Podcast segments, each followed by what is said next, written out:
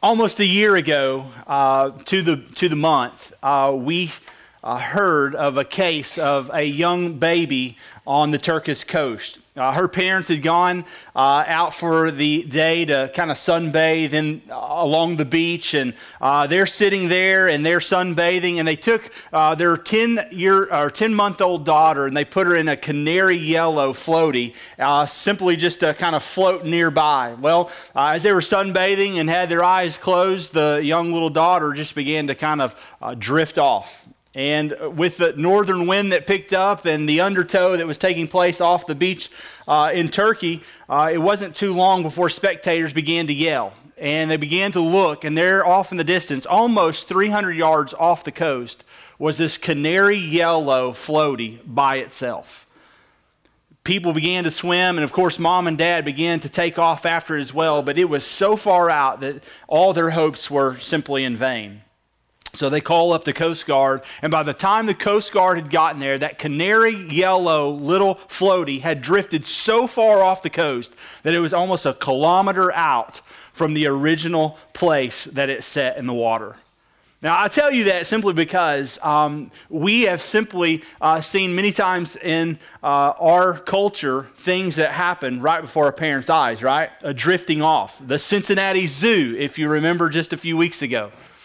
But I want you to know that drifting is something that can easily happen. That it doesn't take a whole lot of effort, and it happens when you and I simply aren't paying attention to what we're supposed to be doing. The writer of Hebrews is writing to this group of believers who uh, were once Hesed loyal Jews, but have claimed to put their faith in Jesus, but they're stumbling mightily on some of the things that the writer of Hebrews claims about Jesus. His perfect life, the fact that he died for them, that he is the substitute for their sins, that he was perfect in every way, that he indeed was higher than the angelic realm, that he wasn't a created being, but he was there in creation. In the beginning was the Word. Word. The Word was with God, and the Word was God. He was with God in the beginning. And so, if you look at this idea that the writer of Hebrews is trying to establish in chapter 1, in chapter 2, he says, Now let's not drift from that. And so, if you have your Bibles, I encourage you to turn with me to Hebrews chapter 2. And in verse 1, it simply says, Therefore, and any time that you see therefore, it means that you must look backwards. And so we look back to chapter 1. And what we saw in chapter 1 is that the Jews had no problem believing in an Old Testament God who spoke in many times in different ways through miracles and dreams and visions and even through creation. But they began to stumble mightily on this person of Jesus, this God man who came in the flesh, who said, To look at me is to see God. John chapter 14, verse 9. And so here it is, Jesus making this boisterous claims uh, in his ministry and in his life. And the writer of Hebrews, although unknown, says, I agree with Jesus. I agree with his claims. I agree with all the things that the scriptures point to. And so he says to his readers, to his audience, therefore, since I agree with all that I've shared with you already in chapter 1, all that the prophets spoke about, all that Paul has spoken about, all that the New Testament church has believed in, he says, therefore you must pay closer attention to what you've heard, lest we drift away from it. We need to look at this fixed point of truth so we don't look up one day and we have wandered from where it was that we were supposed to be. And so he says, here it is. This is the truth. Pay close attention to it. And then he outlines what it is that we should be looking at in addition to what he's already spoken of. And so in verse 2, he says, For since the message declared by angels proved to be reliable, and every transgression or disobedience received a just retribution, how shall we escape or neglect such a great salvation? And so in cha- uh, chapter 2, verse 2, he says, You need to understand that you have already believed that this message that was proclaimed, and he's saying that was proved to be reliable through the angels. He's not speaking that the angels gave a message, but what you do need to know that is at Mount Sinai when God came and he gave the message of the law to Moses, you see many different inferences in scripture. Deuteronomy chapter 33 verse 2 is the laws being given that the angelic realm, the multitude of them was present and that the angels play special special part in some of the messages that God gives to his people. And we remember from last week that the angels are not meant to be the Messiah of God, but they're simply messengers for God. And so Jesus is the Messiah of God, and yet we see that the angels do play a part in the ministry of reconciliation on behalf of God's people.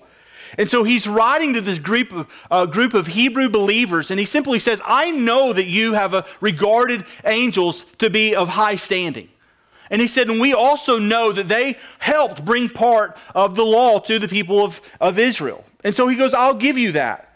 But he says, you need to know why the law was given and why they even played a part. And he said, it's so that the message is proved reliable because the message that is reliable, therefore the law, is so what? Every transgression or mistake or sin or any decision that you make has a what? disobedience received and it has a just retribution.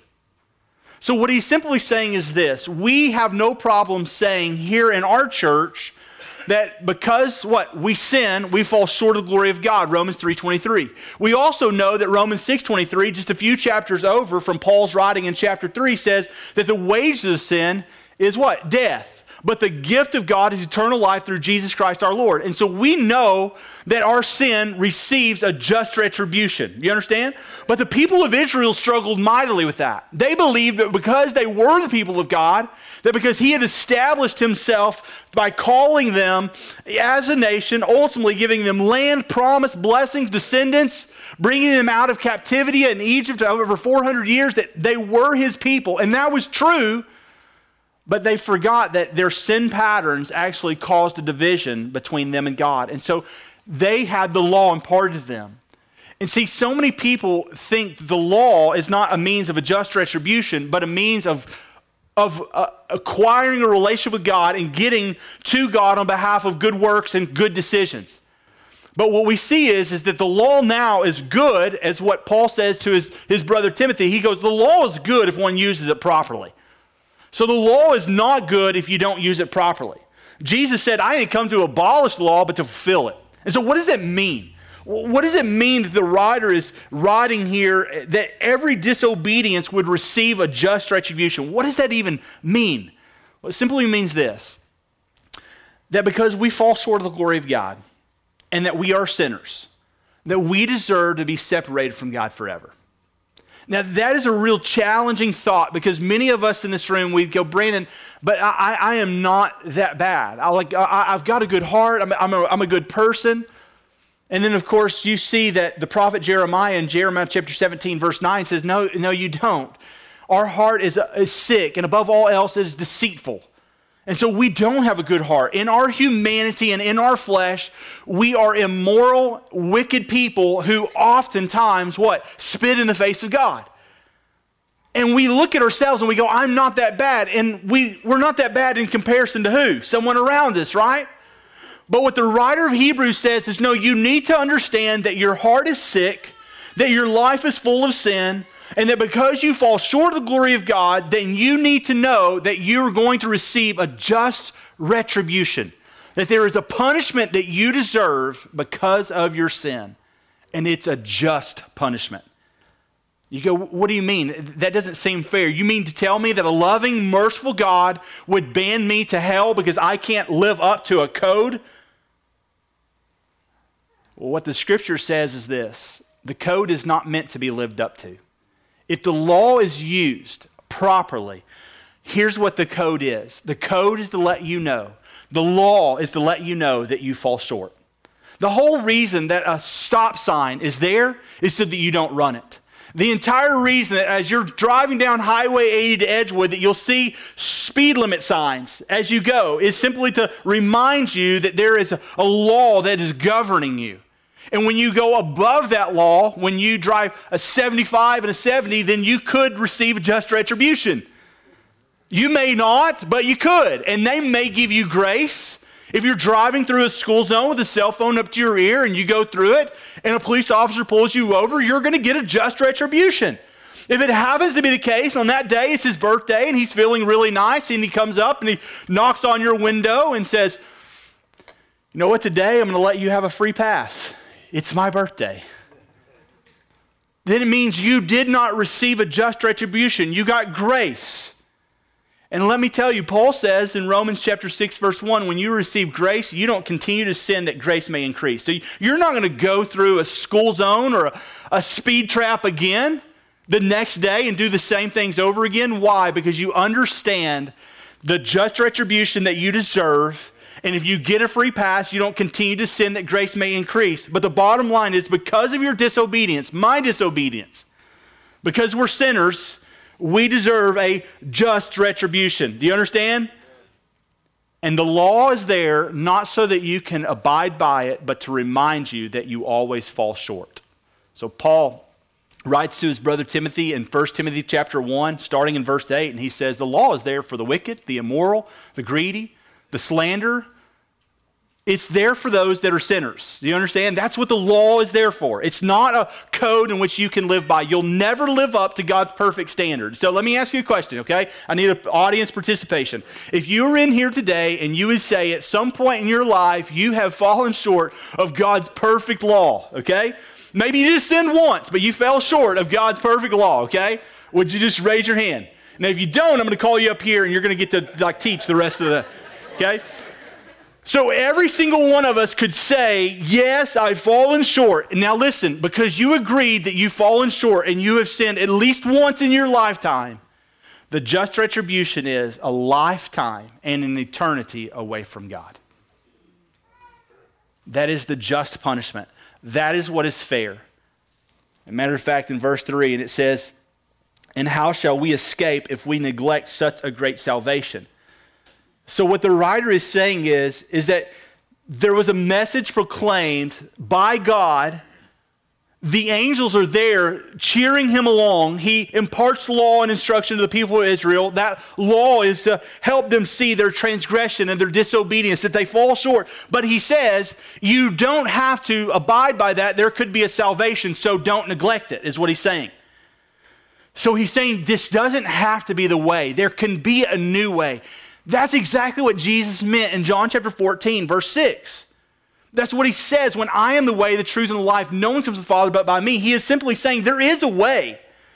There is hope and there is salvation. There is a new path. But it's not by your own works and merit. And so if you believe that somehow you're going to get to God on your own, then he's saying you're wrong. Why? Because sinful people cannot dwell in the presence of a holy God. In heaven, in eternity, there is no sin. God has never sinned. Jesus never sinned. And so let me tell you, why would He let you in? It doesn't make sense that God would for, create this incredible place for eternity, for the life of the believer, only to let you in and ruin it with your sin. So he says it's important that you not neglect your salvation or his salvation. And how did how do you neglect it? Well, the word neglect is the Greek word uh, amelio. And it's the picture in Matthew chapter 22. There's a king, and the king says, My son is getting married, and I want to invite people to the wedding feast. And so the king looks at his servants. He says, I want you to go out into the streets. I want you to go get the people, and I want you to bring them in. And they go out and they send an invitation, and the people say, No, we're busy. We got too many things going on. And so the servant comes back to the king, and the, the servant says, King, they said that they're, they're too busy, that they're, they're going to neglect the invitation. And it's, in, it's imperative that you know that that idea of amelio is only mentioned four times in the New Testament. One of them's in Hebrews, and another one's in Matthew chapter 22. When the servants were sent out by the king to offer an invitation, and the invitation was declined. Amelio. It was a cognitive decision to say, No, I'm not going to take the invitation of the king. I'm not going to the wedding feast. And so the king then goes to the servant. He goes, I want you to go out and extend the invitation one more time. Go tell them that, that we're going to have lots of food and there's going to be a great feast and there's going to be celebration and we're going to have fellowship. My son is getting married. And the servants go out, and guess what? The wicked people in the streets killed the servants. And so the king was enraged. And he sent out servants to annihilate them. And he says, And I want you to go beyond there, and I want you to go get anyone that will come. And there was both good and evil people. And they came, and they were a part of that great wedding feast. But I want you to understand that the picture here that the writer of Hebrews is saying is hey, you and I can neglect the salvation. You and I have a choice, and we can decline the offer if we would like. But you need to know that it is a, it's a decision that you and I make. And so I want you to understand something real quickly. There are three types of people in this very room. There are some of us in here that we would say, You mean to tell me that a holy God would banish me to hell because I don't live up to this moral code? I mentioned that just a second ago. And some of you are like, I'm not going to put my belief in a God that would send me to hell. What have I done? There's that person in here. There's another person that you look at the law as something to obey. And so you constantly drive down the street and you never break a rule. You're a rule follower. And when your friends get a ticket, you go, I don't speed. I do not break the rules. I am a moral, upright person. I obey the laws of the land and I love God, and so I keep all of his laws. And let me tell you something both people are both wrong. Because the, the idea of the law is not to drive you further away lest you drift from the truth. And the idea of the law is not to pull you in thinking that somehow, some way you can uphold it. So the idea of the law, so that you don't neglect such a great salvation, is to simply remind you that yes, you constantly break God's law. Yes, you constantly fall short, but there is a great salvation, and his name is Jesus. Now look what the, the writer says. And what he does is amazing here in verses really 3b all the way through 4. He's going to wrap up all of history right here in about a sentence and a half. Look at it. It was declared at first by the Lord, and it was attested to us by those who heard, meaning the Old Testament. It was declared at first by the Lord. It was attested to us by those who heard, meaning those who God had spoke to in many different times in many different ways, through miracles and dreams and visions and burning bushes. Those were the people who what? Gave us an idea of what God was doing. It was those who heard. While God also bore witness by signs and wonders and various miracles. How did he do that? Through the life of Jesus. And so he goes, I spoke to you in the past. I gave you Jesus. And then what did Jesus say in John? He said, it's best that one day I go away and send a more suitable helper for you. Well, look what happens. And then after Jesus, by various wonders and gifts, he says, I give you the gift of the Holy Spirit distributed according to his will. That is his people, the church. Look at that. The whole idea of history. We could pray right there, be done. God loves you so much that he does not want you to neglect such a great salvation, in which he did what? He revealed himself to the prophets of old. He says, I'm going to speak through them. And then in verse uh, or chapter one, he says, and not just through prophets of old, but I'm going to give you what? The final culmination with full authority Jesus. And then Jesus says, And if you have not seen God through me, and he says, Let me tell you, I'm not going to leave you here alone, simply to drift by yourself without parents. I'm going to give you what? The Holy Spirit. Now, I want you to understand this. The Old Testament truth always came in fragments there was never one prophet that got everything. It was in successive acts. It was as if every single one of the patriarchs had one piece of the puzzle. It was this incredible mystery, this mysteron. And each one of them had a part, a piece of the puzzle. And it was as if when Isaiah spoke, or Jeremiah spoke, or when Micah spoke, or Amos spoke, or any of these prophets of old, even people like Moses, they all brought a piece of the puzzle.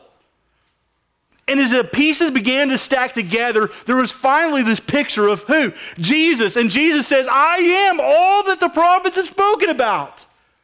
Heed this word. I am the great salvation. I am life. I am truth. I am the way. Don't neglect that. Why? Because you see that all the scriptures, although in fragments in the Old Testament, have revealed one thing, and that is Jesus. And Jesus says, What you do with me matters. Hence the question we asked last week Are you stumbling on Jesus or are you standing on Jesus? What you do with Jesus really does matter.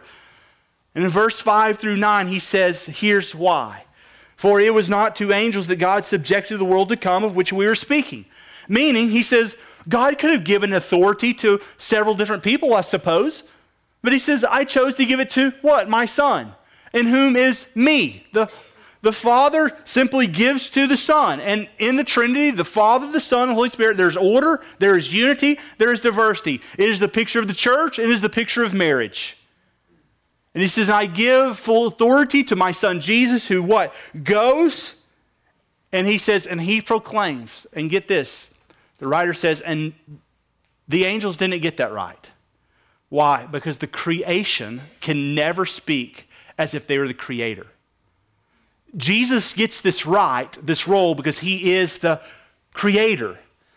In chapter 1 of this book, Hebrews 1, in Colossians 1, we see that Jesus is the one who makes all things visible and invisible. All things are made by him and through him, for him. And so he's the reason that God has given him authority. Angels didn't get that right. Then in verse 6, and it says, It has been testified somewhere. And then what the writer of Hebrews does, he goes back and he grabs Psalm 8, 4 through 6, and he's going to quote a psalm of David. And David is pondering all the things. He looks and he sees the heavens, he sees the stars in the sky. And can you imagine if you're laying out in the middle of the pasture on a blanket and you're looking up and you go, God, how vast is this universe? How big is this? And it calls David to ask the same question that many of you would ask as we're looking at the stars. What is man that you are mindful of him? The Son of Man that you care for him? God, I am so small and you are so great. God, how do you even care for me? God, you, you, you love me? God, I am that important to you. And see, as we go through the motions of sometimes what we believe is meaningless life. Solomon, right? You and I need to know that there's nothing meaningless. Because Jesus established you as creation in his image for the role of being reconnected with the Father through his Son Jesus, who provides a great salvation. Don't miss it, don't neglect it, don't turn it down. Don't get caught up so much in you and who you believe you are that you curse a God who loves you away. Because I'll tell you that you and I need to wrap our minds around this that God, what am I that you would be mindful of me? That you would care for me. And then he goes on and he quotes a little bit more that you made him for a little while lower than the angels. You have crowned him with glory and honor, putting everything in subjection under his feet. Now you look at that and you wonder, what does that really mean? Like, what am I supposed to get from that? Well, here's what I want you to know that there has never been a point in, in all of creation and all of the, the life that Jesus led that he was ever by authority lower than the angelic realm. Even while people spit and curse him on the cross, while they say, hey, if you are truly who you say you are, come down off this cross. Jesus could have fully done that. He had all the power of God wrapped up in the form of human flesh, but he chose to be obedient to the Father and his will rather than subject his enemies to the wrath of himself. And so, in his obedience, he stayed humbly on the cross. And in that way, he what, subjected himself as lower than the angelic realm. Why? Because he, as the writer of Philippians 2 says, he didn't consider something to what? Equality with God to be grasped. So, meaning that even though Jesus is fully God, he didn't use that as the trump card. He didn't have the ace card sitting in his pocket only to throw it out in the middle of the game. Jesus says, No, I'm going to subject myself to the Father's will and I'm going to stay humble. And in that way, he subjects himself. Why? Lower than the angels. How? Well, why? Because he loved you. And lower than the angels. How? Why? Because he left his place at the Father's side simply to enter into space and time to live among a sinful people only to make them right with God again. And so the only reason that Jesus came was not so that thousands of years later, people could say he was such a great prophet, he was such a good teacher. It's not so that he could fill the history books or so that he could challenge the assumptions of millions. It was simply to make things right that had been broken. And he does that because he subjects himself. Look at, if you have time with me, um, Philippians 2, verses 1 through 9. I just want to read them real quickly. I don't have a lot of time um, to spend on these, but I want you to, to write this down. If you have a Bible, I want you to circle all of that passage we've read all the way to verse 9, and then I want you to make you a little note, a huge asterisk, a highlight, something that points you back to Philippians 2, verse 1 and 9. So if there be any encouragement in Christ, any comfort from love, or any participation in the Spirit, any affection and sympathy, then complete my joy by being of the same mind, having the same love, being in full accord and of one mind. And then he says, a great challenge for all of us here do nothing from selfish ambition or vain conceit, but in humility count others more significant than yourselves. Why do we do that? Because we try to have the same attitude as Christ. The reason that you are to forgive other people is because God has forgiven you much. The reason that you love others is because what First John says is what? Because he has first loved us. So the reason that we display love and grace and forgiveness and kindness and humility is all because that's what Jesus displayed while he subjected himself as lower than the angels for a time to come and live among sinful people. That's the attributes of God. Do you see what he did? He left his right hand to the Father, preeminent position, authority, all of those things simply to come and live among us. And so he says, we should, as the church, do nothing out of selfish ambition, but in humility count others more significant than ourselves. Now, let us look, each look not only to his own interests, but also to the interests of others. Why? And have this mind among yourselves, which is yours in Christ Jesus, who, though he was in the form of God, catch, catch this, Jesus was in the form of God, did not count equality with God as something to be grasped but he emptied himself. He poured himself out, right? By taking the form of a servant, being born in the likeness of men. Born there is, is title, not an actual inference. He was not born of flesh, but born of spirit. Understand? Because if he's born of flesh, then you and I are doomed to live our life on our own. He's born of spirit. And what? He empties himself, takes the form of a servant, being born in the likeness of men, and being found in human form, he humbled himself by becoming obedient to the point of death, even death on a cross. Therefore, God has what? Highly exalted him and bestowed on him the name that is above every name. The reason that you and I gather here is because what? What Christ has done.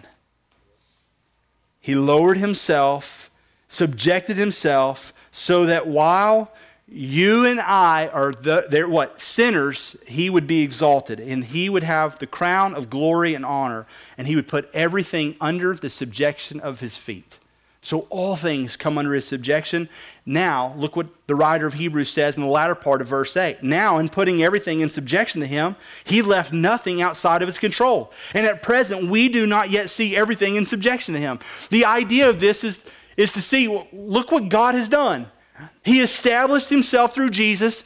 Jesus came for a time, subjected, subjected himself as lower than the angels. He lived among us, did not consider himself, although he was God in the flesh, as something to be grasped. He didn't do anything that he shouldn't have done. He was completely obedient to the Father. And in this, listen, he says, even the, then, you see and you know all these things about Jesus. We still cannot comprehend what all is under subjection to him. Like you and I just can't wrap our minds around it. Our finite minds cannot understand an infinite and holy God all in Jesus. But verse 9 says, But now we see him for what? A little while, who was made lower than the angels, namely Jesus. And there's an inference again, you see that, crowned with glory and honor because of the suffering of death, so that by the grace of God he may taste death for everyone. So the writer of Hebrews is simply writing to these people who struggle to believe, and they, they are hearing these words. They are getting these instructions, and this is what they should hear. You are guilty in your sin.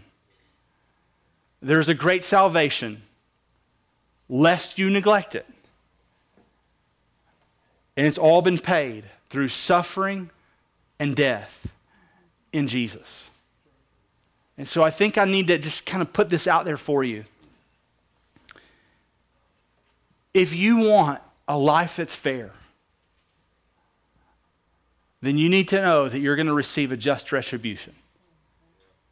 Like the punishment that is due to you and I because of our sin is an eternity separated from God. And it's unfortunately in a place where there is much sorrow and misery and there's hurting. And you believe that this world right now is bad, then we know that the lake of fire one day to come will be worse. That hell will not only be pure misery, but it'll be all the things that you and I have yet to see here escalated. And most importantly, it is an eternity away from a holy God.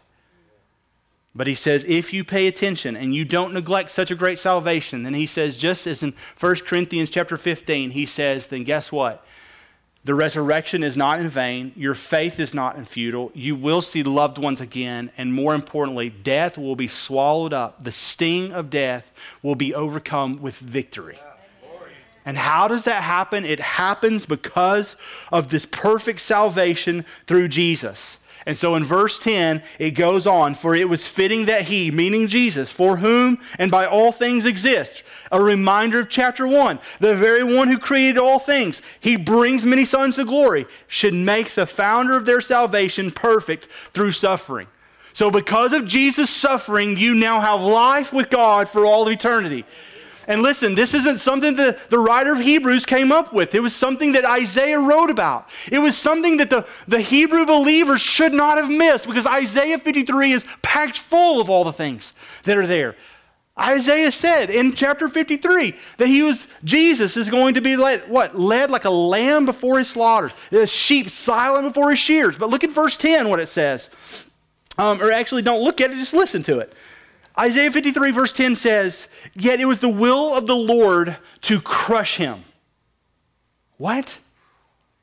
It was the will of the Lord to crush Jesus, his son. He has put him to grief. And when his soul makes an offering for guilt, he shall see his offspring, he shall prolong his days. Jesus stands in the gap, and all of the weight of sin, all of the miserable things that you and I have done, all the burdens of our life have been placed on Calvary upon one man named Jesus, who is fully God. Which brings everything in the Garden of Gethsemane into perspective when Jesus sweats blood, blood droplets out of his, his head and he says, Lord, may there be any way that this cup could pass from me. Yet not my will, but thy will be done. Do you understand the grief and the agony of our sin? And Jesus takes it all. He conquers the sting of death and he fulfills the punishment, the just retribution that you and I deserve. Praise God. Quick note men, if you don't sing on Sunday mornings, you clearly do not understand this principle.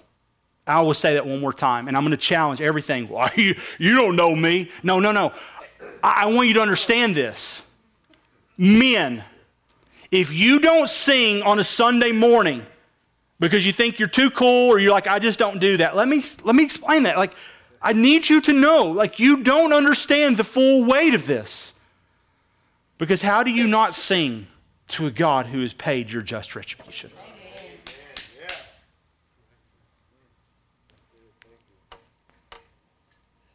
In verse 11 and following, I'm going to fly through it because I want you to just see it.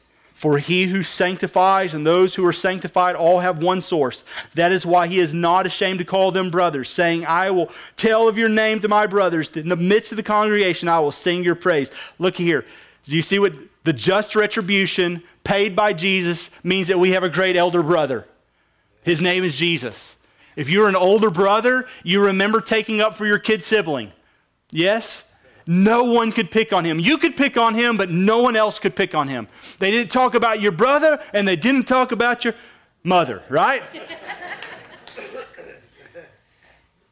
And Jesus, because of this great salvation which He's provided, says, I am pleased to call you my brothers. We are the family of God, we are His siblings.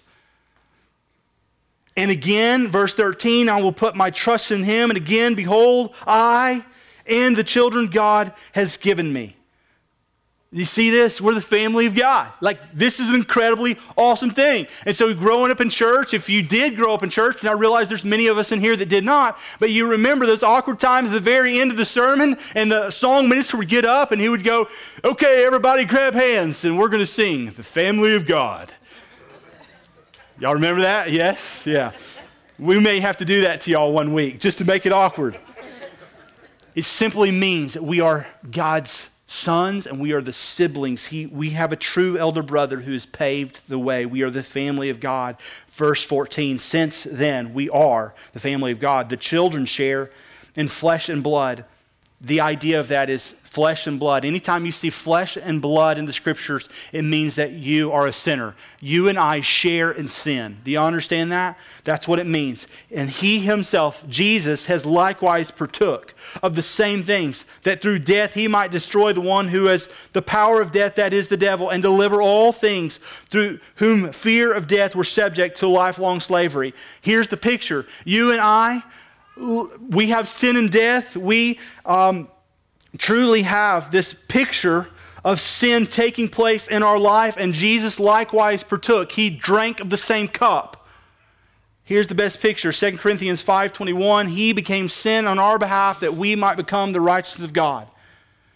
So we know that Jesus was not a sinner because Hebrews chapter 4 when we get to it in a couple of weeks verse 15 says for we do not have a high priest meaning Jesus who is unable to sympathize with our weaknesses, yet we have one who is tempted in every way just as we are, yet he was without sin. And so Jesus, without sin, he fully understood what we were going through, yet he laid his life down for his brothers so that we would not have to taste the sting of death or be a part of lifelong slavery or an eternity of darkness and dominion over us. He paved the way. You understand?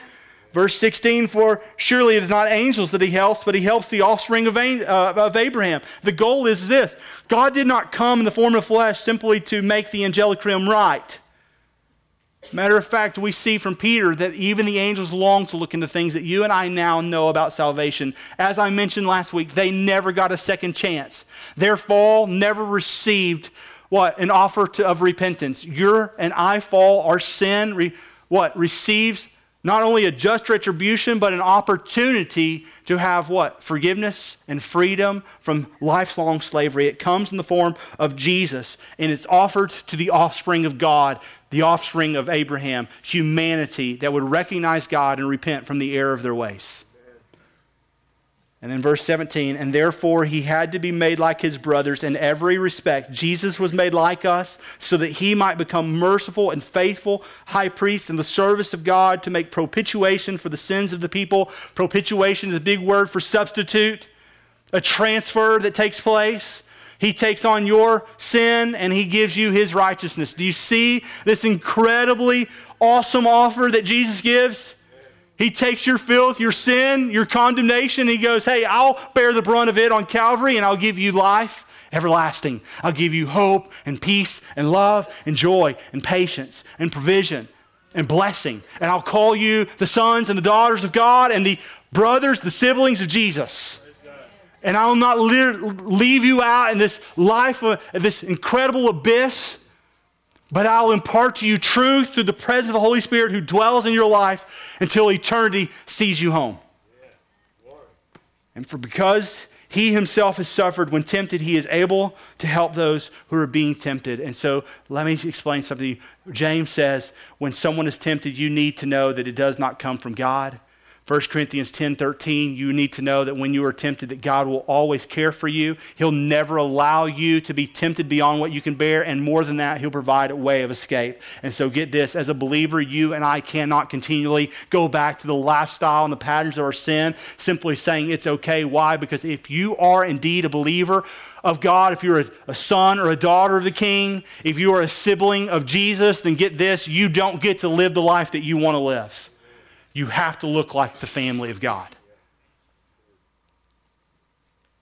He should change your language. He should change your actions. He should change your thought process. He should change the way you run your business. He should change the way you interact with, your, with people. He should say, You are no longer a slave. You are no longer a peasant. You need to begin to look like the child of a king. And you need to know that that doesn't happen on your own merit. It happens simply because of God's providential grace in your life. Understand? And so he says, pay close attention. And as we mentioned last week, I want to put it for you up on the screen just so you remember. Are you, are you stumbling on Jesus or are you standing on Jesus? Are you stumbling on him or are you standing on him? Meaning, is Jesus your salvation? Is he your hope? Or are you trying to get to God on behalf of your own merit? You won't get there. He's your hope. He is your merit. Let me put it to you a way that you can understand with chapter 2. Something that is your Tuesday takeaway. So something that you talk about. Obviously, you could sum it all up in chapter 1 and 2 that Jesus is greater. That's awesome. But let me ask you this Are you anchored or are you drifting? A child on the coast drifts away from her parents. And let me tell you, it doesn't take much time for it to happen. It took no effort from the parents or the baby, it just happens. To, to be anchored means that you have to what? Make clear decisions. To be anchored means that I choose not to drift. You don't drift when you pay close attention to God's instruction, to His people, to His word, and to His spirit. When you neglect those things and the great salvation that God has offered, let me tell you, drifting happens quickly and easily without very little effort. Does it surprise me when people show up to my office and say, Man, Brandon, I've backslidden? Or the better word is, Man, I've drifted. And I go, Well, let me ask you a question. Have you been connected to God's people? No. Have you been connected to God's word daily? No. Have you just been walking in the Spirit? No, no, no, no, no. So are you just kind of wandering like through life trying to do things the best you can? Yeah. Do you see how drifting happens? Without much thought. To be anchored, to be steadfast, to stand on the solid rock of Jesus takes what? Choice after choice after choice of obeying God's word, listening and heeding the instruction of his people, and what? Banking on his spirit. Let me just close with this. Back when I was a kid, um, it was almost every summer, every other summer, that my family would return back to where my parents were from my dad my mom grew up in Lake Jackson and Clute area. And we would go back. That was where my dad's parents were from. And um, that's where my dad's sister and some other family still lives. And so it was an opportunity for us to go back. And every single time that we'd go back, we always, for about a week, would rent a beach house at Surfside Beach ugly Texas beach with seaweed, but uh, it was an opportunity for us to have great family time. And I remember even as a kid that we would go out and every single time we would stop at, stop at, stop at Buc-ee's before Buc-ee's was famous. And we would go in, we'd buy these cheap inner tubes that cost 99 cents. We'd blow them up and, and we knew that we could just leave them or throw them in the trash and we were done. But we would drift out into the water. And I remember as a kid, we would drift, and every single time my mom would go, Don't go too far, don't go too far. And there, she was of no assurance because even though she grew up on the beach herself, she never knew how to swim. And so she wasn't going to save me. and so I always tried to heed that instruction. But one day, me and my brothers, I mean, we, fly, we flip into these tubes, and sure enough, we begin to drift. And after about 10 minutes, I look up and I, I see my mom and my dad on the beach way down in the distance. And I start kind of questioning myself, like, are they, are they going back to the beach house? Did, did, did, did they move? And then I, I think, well, maybe they'll come back here in just a few minutes. And I drift on a little bit more, and here it is. Before too long, they are out of sight. And as a young boy, I'm like, why in the world? What, what in the world has happened? Like, are they just going to leave me here? Are they going to just let us drift away? And so I get my inner tube and I run back to the point in which I believe they should be, and they're not there. And I, look around and none of our stuff is there. And so I start heading back, and I'm like, oh, wait a second, I don't recognize where I am. Like, this beach house that I see in front of me doesn't look like the beach house. And so I frantically, with my brothers, what do we do? We start heading back towards down the beach, and we're like, we're only to, after what, hundreds and hundreds of yards of walking, we see my parents sitting on the beach. And what's the question? Why did y'all move?